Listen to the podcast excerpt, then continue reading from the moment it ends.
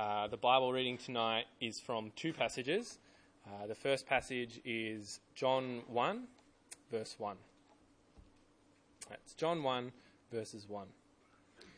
In the beginning was the Word, and the Word was with God, and the Word was God. The second reading is from Ecclesiastes, verses 1, chapter 1, verses 1 to 14. That's Ecclesiastes chapter 1, 1 to 14. The words of the teacher, son of David, king in Jerusalem. Meaningless, meaningless, says the teacher, utterly meaningless. Everything is meaningless. What do people gain from all their labours at which they toil under the sun? Generations come and generations go, but the earth re- remains forever. The sun rises and the sun sets, and hurries back to where it rises. The wind blows to the south and turns to the north. Round and round it goes, everything returning on its course. All streams flow into the sea, yet the sea is never full. To the place the streams come from, there they return again. All things are wearisome, more than one can say. The eye never has enough of seeing, nor the ear its fill of hearing. What has been will be again. What has been done will be done again. There is nothing new under the sun. Is there anything of which one can say, Look, this is something new? It was here already, long ago. It was here before our time. No one remembers the former generations and even those yet to come will not be remembered by those who follow them. I, the teacher, was king over Israel in Jerusalem. I applied my mind to study and to explore by wisdom all that is done under the heavens. What a heavy burden God has laid on mankind. I have seen all the things that are done under the sun. All of them are meaningless, are chasing after the wind.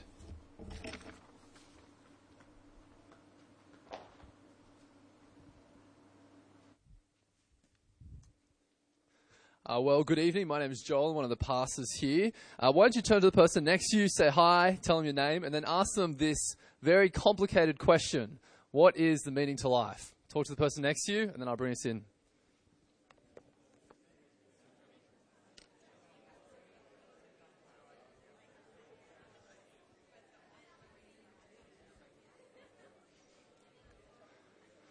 Alrighty. So I've given you 30 seconds to answer one of the most difficult questions uh, in the world. Uh, hopefully, you can continue that answer or that discussion on afterwards at dinner, uh, which will happen uh, after the service. Um, it's probably worthwhile explaining why we're doing this server, uh, this series called One Question for God. Uh, basically, in the lead up to Easter, we wanted to ask our friends, our family members, and even the people around our church, if there's one question you could ask God, what would that question be? And so we did some door knocking and we asked some people, and then we got all the answers together. And from those answers, we've come up with a three week series entitled One Question for God. And so for the next three weeks, we're going to be looking at these tough questions and doing our best to answer them from the Bible, to explain to people what the Bible teaches us about these questions. Uh, for tonight, we're looking at the question what is the meaning of life? Next week, we're going to be looking at the, what I reckon is even tougher question, and I'm not preaching on it, so I'm thankful, uh, is why is there suffering, uh, which Pastor Rod will be explaining to us. And then the third week, which will actually be at the Hope Theatre at UOW, uh, what happens after we die. Now, look, if you're someone and this is your first time to church, or, or, maybe one of the first times you've been here and you've come along and you're not necessarily a believer, you're more a skeptic or you're not too sure, can I say you're welcome here and we're, we're glad you're here uh, and we're glad that you're engaging with what is a very important question. Uh, you may disagree with what I say tonight, that, that's fine. Uh, like, please, you're welcome here and we're just glad you're here and engaging with it. And for those of you who call yourself believers, uh, my hope is that you understand that these questions are really tough questions. And, and you may know the answer or be comfortable what you know for these questions, but a lot of people don't. And so I want to encourage you to engage in it as well and think through whether or not practically the truths you know intellectually are actually affecting your heart and your lives. And so, saying all that, I'm going to I'm to pray for us before we dig into this question. Uh, prayer is just a time where we talk before God. Uh, and if you'd like to pray with me, please do, and just say Amen at the end, which means I agree. So, how about we pray to God?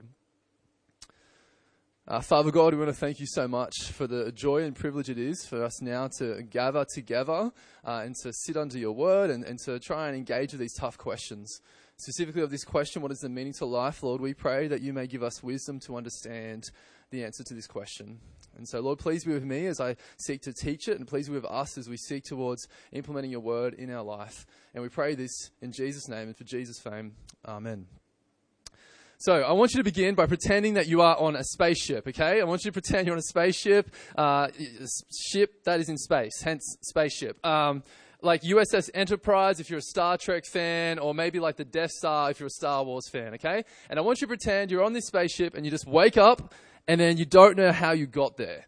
Like, you got no idea. And so what you do is you walk up to the bridge, you go to the captain, you're like, hey, captain, how did I get here? And the captain's like, I have no idea. And then you're like, well, uh, where are we going? And then the captain's like, I have no idea. And then you're like, okay, how long are we on this ship for? And the captain's like, until you die. And then you ask the question, well, what do I do until I die? And then the captain just says, just sit back and enjoy the ride. Now, for some of us, this spaceship uh, seems like a great holiday. You know, maybe I don't know what's going on in your life at the moment, the sort of week you've had, but maybe like, oh, that would be awesome right now, not to have to go to work tomorrow, but to be in space and to look at the planets and the stars. Like, that'd be amazing. That sounds blissful.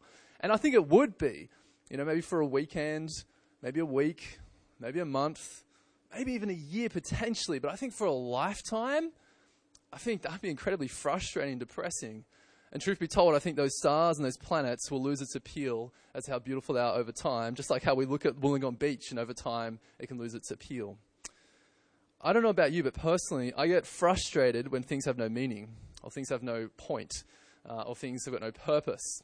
Let me give you a few examples uh, so I can have some time, some counseling up here for you guys to listen to me. Um, as most of you know, I'm quite competitive, and so if I ever go to a park uh, and people are there kicking a soccer ball like casually to one another, I'm the sort of dude who's there constantly counting how many people are there kicking the ball, and I'm waiting till there's about 10 people, and then I'm going to get my shoes off, make some goals, and say, all right, it's time to play a game. Like, there's got to be a purpose to what we're doing here, okay? I need to beat you, not just kick a ball to you.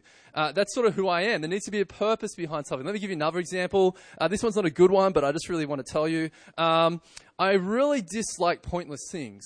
Uh, I'll give you an example. I hate, like with an irrational hate, this is, uh, is LED signs that are in cafes that really brightly shine open or close. I, I really don't like them. Like, I, I feel like they like insult my intellect. Like I feel like they're saying to me, "You cannot determine whether or not the cafe is open unless I have a really bright sign telling you." You know, they don't realize that actually I can look and see the doors are open and there's people inside and there's lights on. And if there's no one there, I don't want to go there. Um, I got a real bad hatred for those things. See, I don't like pointless things. And I think you're the same. I think you can get frustrated when there's no meaning to what you do, for example. I know a lot of you here are workers. And if I was to say to you that from tomorrow morning for the next week, uh, that you're actually not going to get paid for that week worth of work, uh, matter of fact, you're not going to achieve anything, you're not going to accomplish anything, no one's going to appreciate you. Matter of fact, people are going to complain about you. At the end of that week, I think you want to quit that job. I don't think you want to devote your life to that company.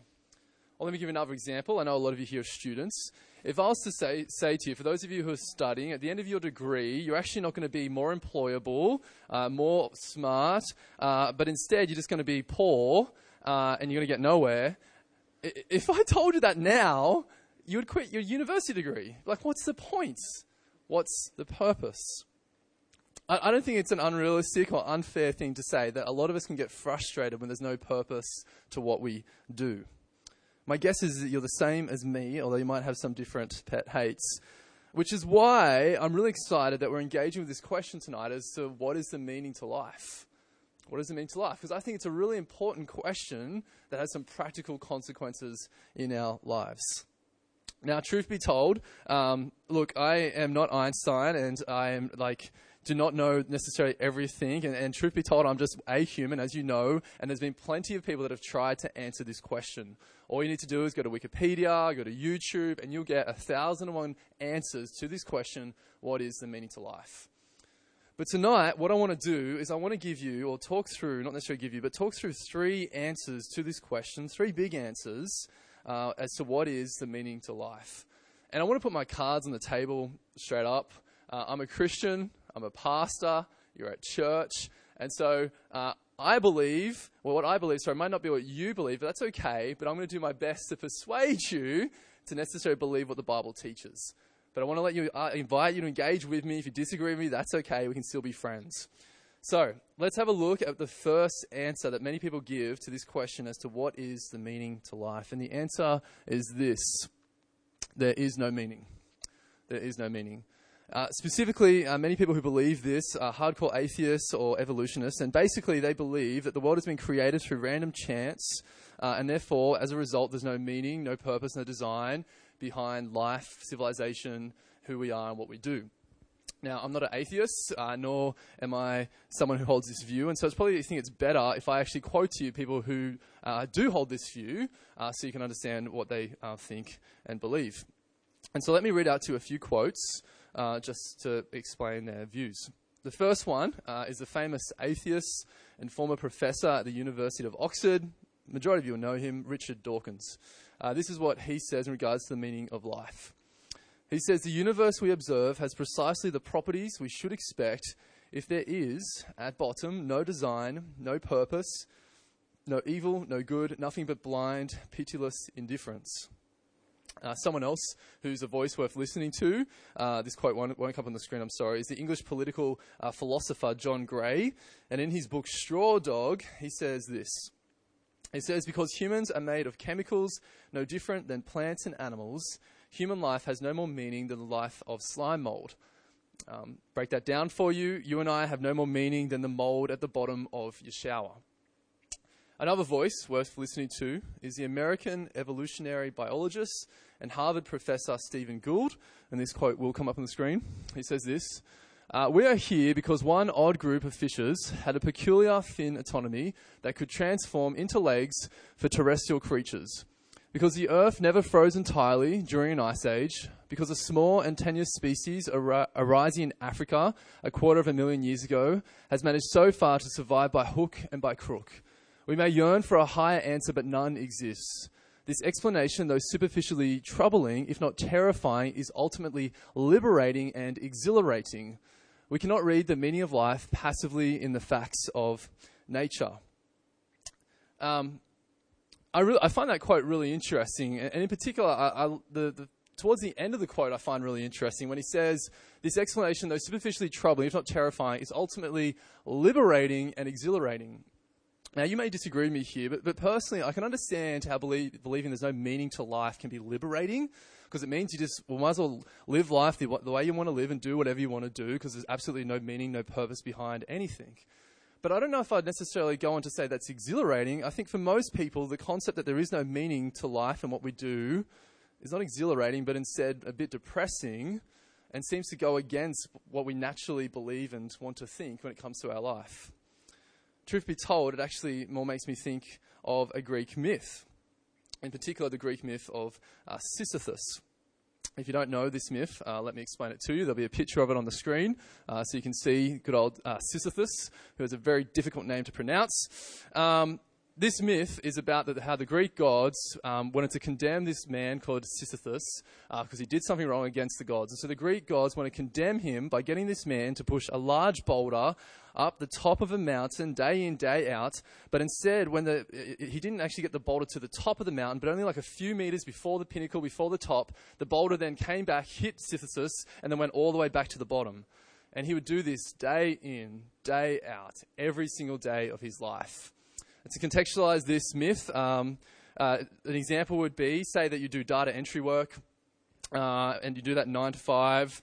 Uh, it's on a Windows computer. And uh, at 5 to 5, the computer crashes. You know, blue screen of death. Wouldn't happen on a Mac computer. Um, imagine that happened every single day. And so, like, like, all your data was never saved. Now, can I ask you, would you find that exhilarating? Or do you find that depressing and frustrating? I think maybe you could say that having no meaning to life is liberating, but truth, uh, truth, I don't know, maybe deep down, I think you could also see it could be quite depressing and futile.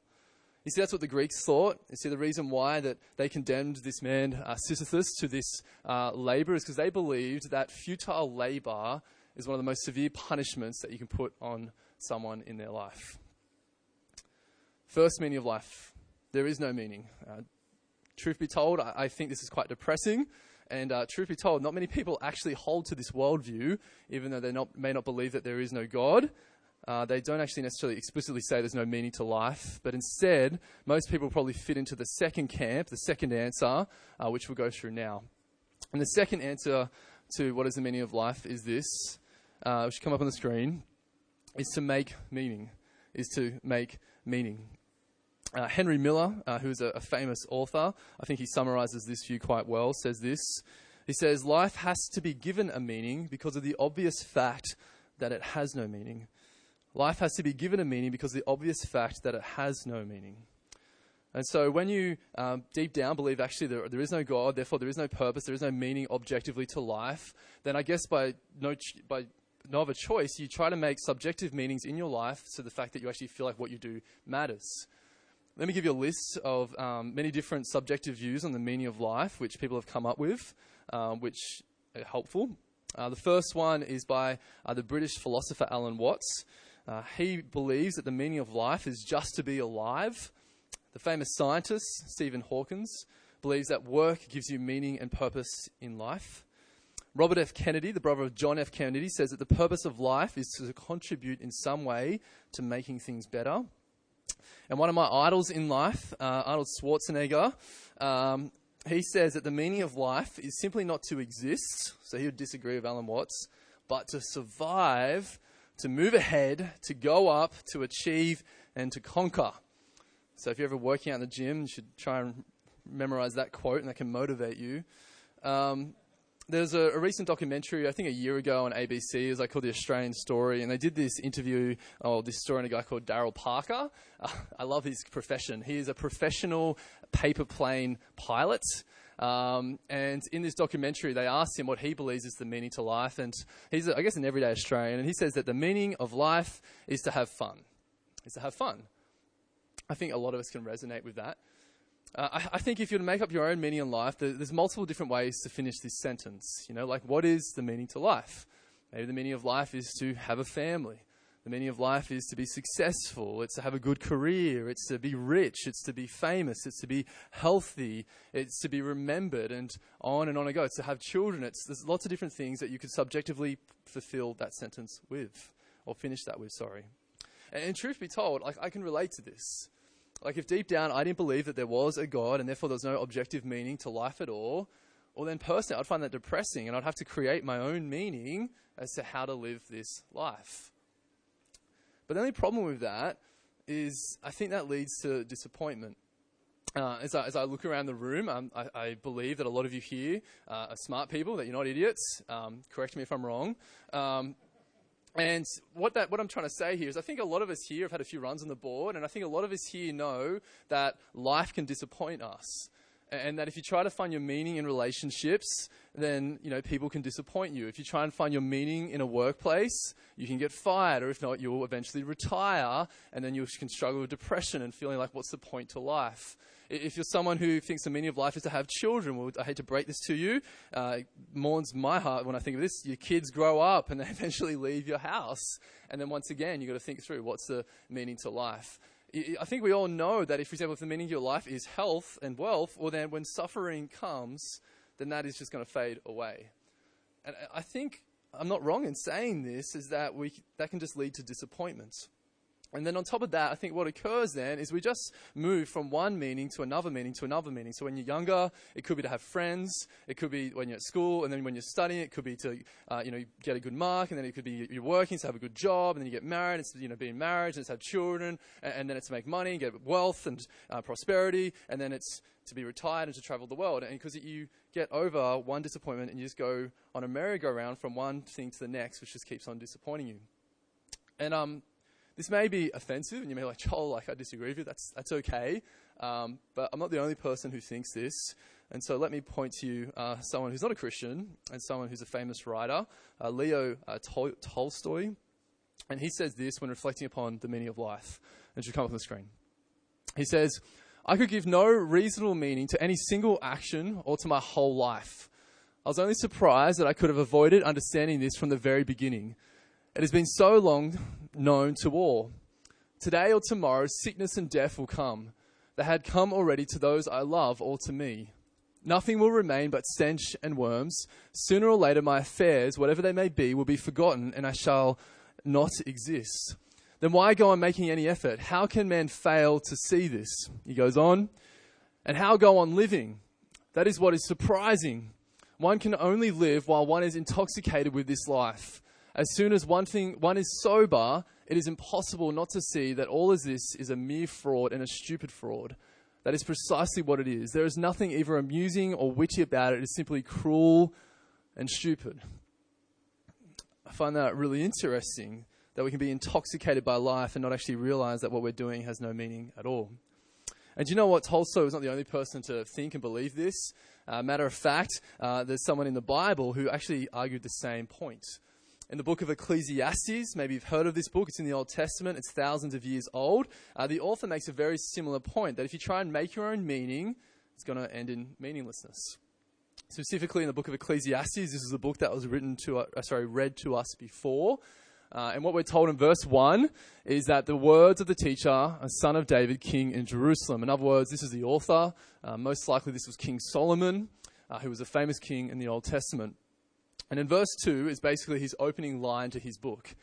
Uh, now, if any of you have written an essay or try to write a book, you know your opening line, it's got to be good, you've got to grab people's attention. Well, let's see what Solomon says. He says, meaningless, meaningless, says the teacher, utter meaningless. Now, I, I think most of us in this room can agree that there's lots of things in life that are meaningless, um, such as cats. Um, hate to break it to you. Uh, but, you know, Solomon steps it up a gear here when he says everything is meaningless. Everything. You know, it makes you think, Solomon, really everything? Like marriage? Isn't, doesn't that bring me meaning in life? He says, meaningless. But what about children? He says, meaningless. What, what about my property portfolio? Meaningless. What about my career, success, my health? Mean, meaningless. Meaningless. In verse 14, Solomon says this he says, I have seen all things that are done under the sun, and all of them are meaningless. And I love this imagery, a chasing after the wind. I don't know about you, but if, if you've ever read Ecclesiastes, maybe you haven't, but if you have, on a good day, uh, when you read it, you can just feel like you can feel like sorry for Solomon, right? Like you just want to give him a hug, you just want to give him a pat on the back, you just want to be like, it's going to be okay. You know, let's go outside, get some sunshine. You know, life is not that bad. And yet, the truth is, is Solomon actually doesn't change his point. For 12 chapters in this book, he just methodically goes through and proves his point in detail as to how everything that you try and find meaning in, in this life is going to lead to meaninglessness. You see, basically, in verses 4 to 7, he says this. I, I find this really intriguing. He says, Generations come and generations go, but the earth remains forever. The sun rises and the sun sets and hurries back to where it rises. The wind blows to the south and turns to the north. Round and round it goes ever returning on its course of this verse. All streams flow into the sea, and yet the sea is never full. To the place the streams come from, there, there they return again. What Solomon's saying here is that life is like a treadmill. You know, you don't get anywhere, and, and the truth is, it's like mowing the lawns. Um, like I don't know about you, but personally, I hate mowing the lawns. Uh, if you like mowing the lawns, uh, I live at Unanderra. Uh, please talk to me afterwards. You Come mow my lawns. Uh, but I hate mowing the lawns. And the reason why I hate mowing the lawns is because you mow them and they look good, and like I don't know, th- two weeks later, three weeks later, they look terrible again. And you're going to go out and mow them again. And then two to three weeks later, you go out and mow them again and again and again. And it's just really frustrating. There we go. Yeah, so get someone a contract doing it. Or maybe if you're a, mother uh, or, or, uh, you, or someone who just you know lives by yourself, you know, for example, the washing. Like you wash it and then it gets dirty again. Or like doing the dishes, right? Like you do the dishes and then the next night you do the dishes, and like you never make progress. that's what Solomon's saying is life is like, especially if you try and find meaning in it. It's futile. You know, and on top of that, maybe some of you in this room, you're like, no, no, no, Joel, I disagree with this. Like, I'm going to make a difference, not a dent in this world. Like, when I leave here, my name is going to be the highest ranked on Google. People will remember me. I'm going to have a Wikipedia page. People are going to remember me. I'm going to be remembered. Look, I hate to break this to you. Uh, I complimented you before by saying you look smart, uh, but you don't look famous. Uh, truth be told, I don't think any of us here are going to be remembered in a hundred years' time, maybe even less. Solomon says this in verse 11. He says, No one remembers the former generations, and even those yet to come will not be remembered by those who follow them. See, even if you try and make a difference, truth be told, you'll be forgotten. Just like Tolstoy says, you become like stench and worms, and you will not be remembered. And so, if you try to find meaning in this life, it's really actually going to turn up empty, and you'll be forgotten. Now, maybe you're thinking, look, Joel, like, who is this Solomon guy? Like, how does he know this? Well, let me give you a few details about Solomon. Solomon was the king of Israel. Uh, at the time, Israel was probably one of the most prosperous uh, nations in the world. And so he had more money than you and I will ever have. Uh, he had more property than you and I will ever had. He had more friends. He had more military people and, and soldiers at his command. He won battles. He conquered lands. He, he led his nation well. This was a man that also had, I think, 300 wives and 300 concubines. So this man knew the pleasures of life. This was a man that pursued all things. This was a man that had the bucket lists uh, that all of us have combined, and he ticked off every single thing. And at the end, he still said, It's all meaningless. It's meaningless. You know, the Bible even says to us that he was one of the wisest men who ever lived, wiser than you and me. And what does he say? He says, Life is meaningless, like chasing the wind especially if you try to find meaning in the things of this world. You see, I think truth be told is you can try and find meaning in life, but whatever meaning you come up with, it's just distracting you from the reality that actually your life has no meaning. Like, let me give you an example. Like, I love sport. A lot of you know this, but, but truth be told, uh, like, a ball, a soccer ball, is just a plastic ball filled with air, and that's all it is. And if your life is about soccer, the truth be told is that's quite meaningless. In the scheme of eternity, in the scheme of history, it is nothing. It is nothing. And, uh, see, truth be told, I reckon as well, just like I said before, that uh, if you believe life has no meaning, that, that sort of doesn't sit well with most of us. I think when you deep down come to realize that any superficial meaning you come up with really is just distracting you from the reality that actually there's no meaning to your life, I think that doesn't sit well with us either. It doesn't. How do I know this? Well, it's not just my own thoughts. Uh, there's another guy called um, Albert Camus. This is a, he was a French philosopher, Nobel Prize winner. Uh, specifically, he wrote an essay on the myth of Sisyphus. Uh, and as he wrote this essay on this myth, I can never say that word right. Anyway, uh, he was uh, reflecting on this myth and this story about um, this man and how the Greek gods had condemned him. But he's also not a believer, so he doesn't believe there's a God. And so he's reflecting on the fact that there's no abs- absolute or objective meaning to life. And he's reflected upon those two truths, and he said, in response to those two truths, there's one of three responses you can have. The first response is to commit suicide. It's just to go, look, there's no meaning to life. What you do is futile. What's the point? The second response is to have faith in a God and a bigger meaning, a bigger purpose. And the third response is to accept the absurd. Accept the absurd. In other words, if you believe that your meaning to life is just to be happy, well, accept that, but also accept that that meaning is absurd and it's shallow and it's really not a meaning to life at all, and you're just distracting yourself from a deeper truth. So, what is the meaning to life? Answer one, there is no meaning. If you believe that, truth be told, I think you'll be depressed. Answer number two, make your own meaning. You believe that, but truth be told, I think you're just distracting yourself. What about truth number three? Well, truth number three is what I believe the Bible teaches.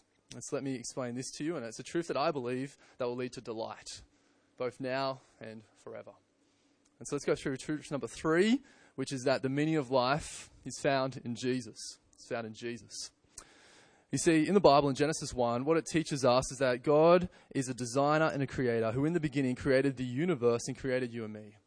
That we were not created by random chance, that instead we were created by a designer, a creator, and that he created us in his image. He created us uh, to uh, be, to, I guess, to reflect his characteristics and to bring glory to him. This is a flawed illustration, but you know just how like there's uh, statues, like the statue at WIN Stadium of football players. You know how like a statue is meant to reflect the glory of the person it represents. Well, so as humans, we were created to do that for God. But of course, we're moving, living statues, and so we're meant to reflect God's characteristics, God's glory. And God created Adam and Eve, and He created them so that they would be in a relationship with Him, and He created them so they would glorify Him. And one way they could do that is by trusting Him, by trusting Him, by trusting that He knows the path to life, not the path to death. And so when He says to Adam and Eve, Hey, look, I want you to worship me, and one way you do that is by trusting and obeying me. And so He says to them, You can eat from any of the trees in the garden but this one tree, this forbidden tree. Unfortunately, as we know, Adam and Eve chose to disobey God and to dishonor God. Instead of honoring God and glorifying God, they chose to dishonor Him. And so they ate from that forbidden tree. Ever since then, the Bible tells us that all of humanity has now been, has a corrupted flesh. And so, by nature, what we do is instead of trying to find meaning and joy in God, we try to find meaning and joy in other things. And we go on these pursuits of trying to find meaning in all these other things that keep on disappointing us and distracting us to give you an example of what, what's going on here is what we're doing by actually uh, not reflecting the glory of God and not being His perfect image bearers. We're like being a bad statue. Um, now, let me give an example of that. As I've mentioned, I like soccer. Uh, there's one famous player, probably one of the most famous, called Cristiano Ronaldo. Uh, he recently got a statue made up of him. Uh, he's a pretty attractive guy, but his statue was not. Uh, it was terrible, and it made him look really ugly. Uh, and there's a lot of uh, people just laughing on social media about it. You see, that statue didn't actually glorify Cristiano Ronaldo at all. It didn't honor him, but it dishonored him. And so it's the same when we sin and rebel against God. Instead of honoring God, we dishonor him when we choose to worship other things and pursue other things. Which is why the book of Ecclesiastes was written for us. It was written to be a warning to us, saying, hey, look, if you try and pursue meaning and joy in things of this world, it's going to lead to futility. It's going to lead to frustration. And it's actually warning us to say, why don't you actually stop putting a band aid on your problem, but actually look deeper into your heart to see how there's a God and how He can provide meaning. And the good news, of course, is that God then reveals Himself in Jesus Christ as Jesus shows up as the God man, the perfect imprint of God, radiating God's glory, he demonstrates to us who God is. He comes and he redeems those of us who have dishonored God by living the perfect life and then dying the brutal death on the cross and resurrecting so we can have forgiveness of sin, forgiveness of our broken image, and our forgiveness of how we have dishonored God. And that now we can actually honor God, glorify Him, be obedient towards Him, and find joy in Him. Specifically, that's why I want us to read out John 1. In John 1, verse 1, it says this In the beginning was the Word, and the Word was with God, and the Word was God. Now, this sentence I'm about to say is really difficult, so listen up. Uh, the Greek word behind the English word word there is the Greek word logos. Now, if you, heard, if you know the word logic, the word logic, the root word of that is the Greek word logos. You see, in Greek philosophy, the Greeks were looking as to what is the logos of life. In other words, what is the meaning to life? What is the purpose, the point to life? They were constantly looking for that in Greek philosophy. And so, what's amazing here is that 2,000 years ago, when uh, John, Jesus' friend, writes John's gospel, and he says here that Jesus is the logos.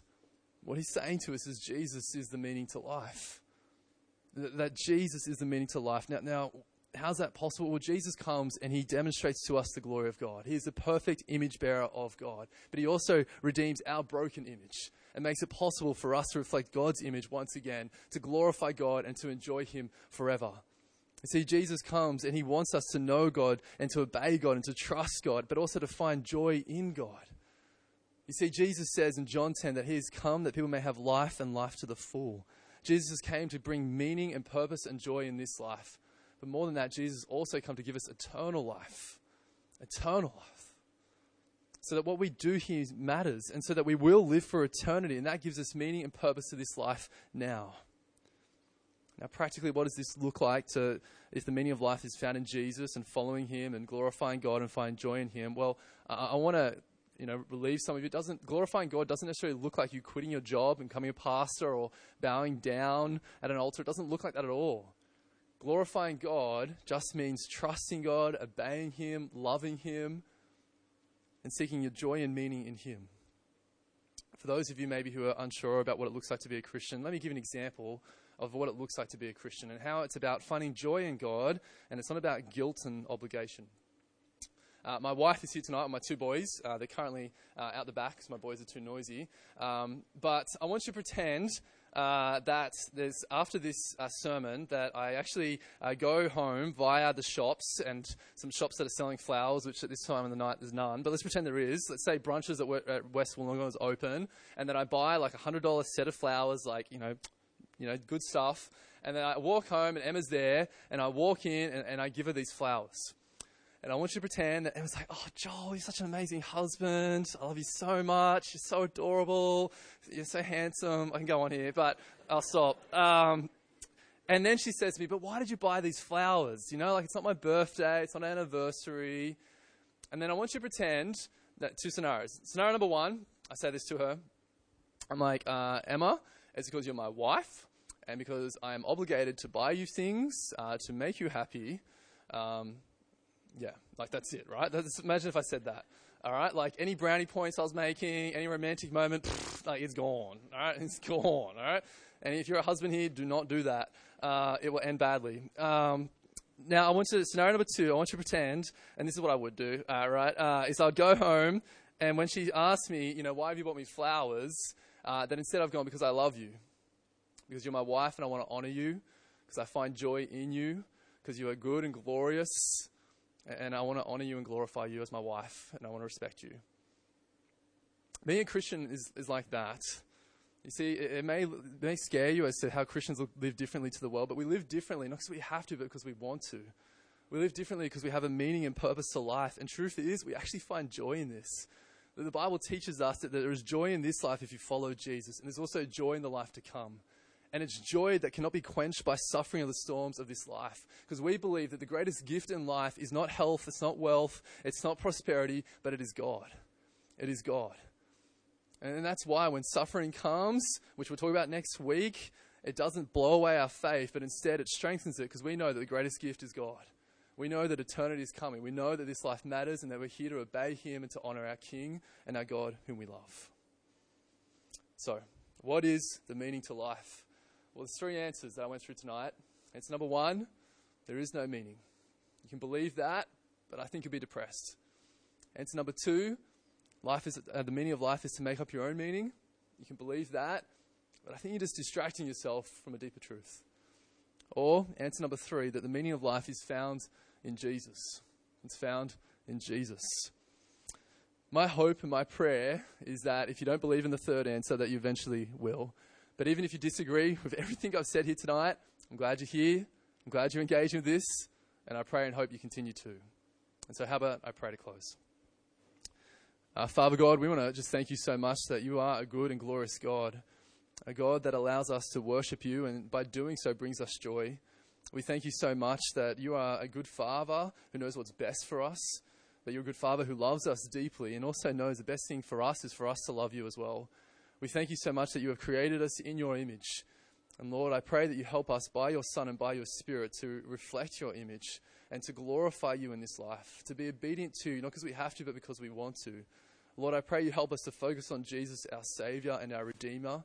And we thank you so much for him. And we pray that by your Spirit, you help us to live a meaningful life. Lord, I pray that you forgive us when we dishonor you. And I pray, Lord, that you help us in everything that we do, be it through work, sports, relationships, to do the best we can to bring you honor. And we pray all of this in Jesus' name. Amen. Uh, Tim's now going to pray for us.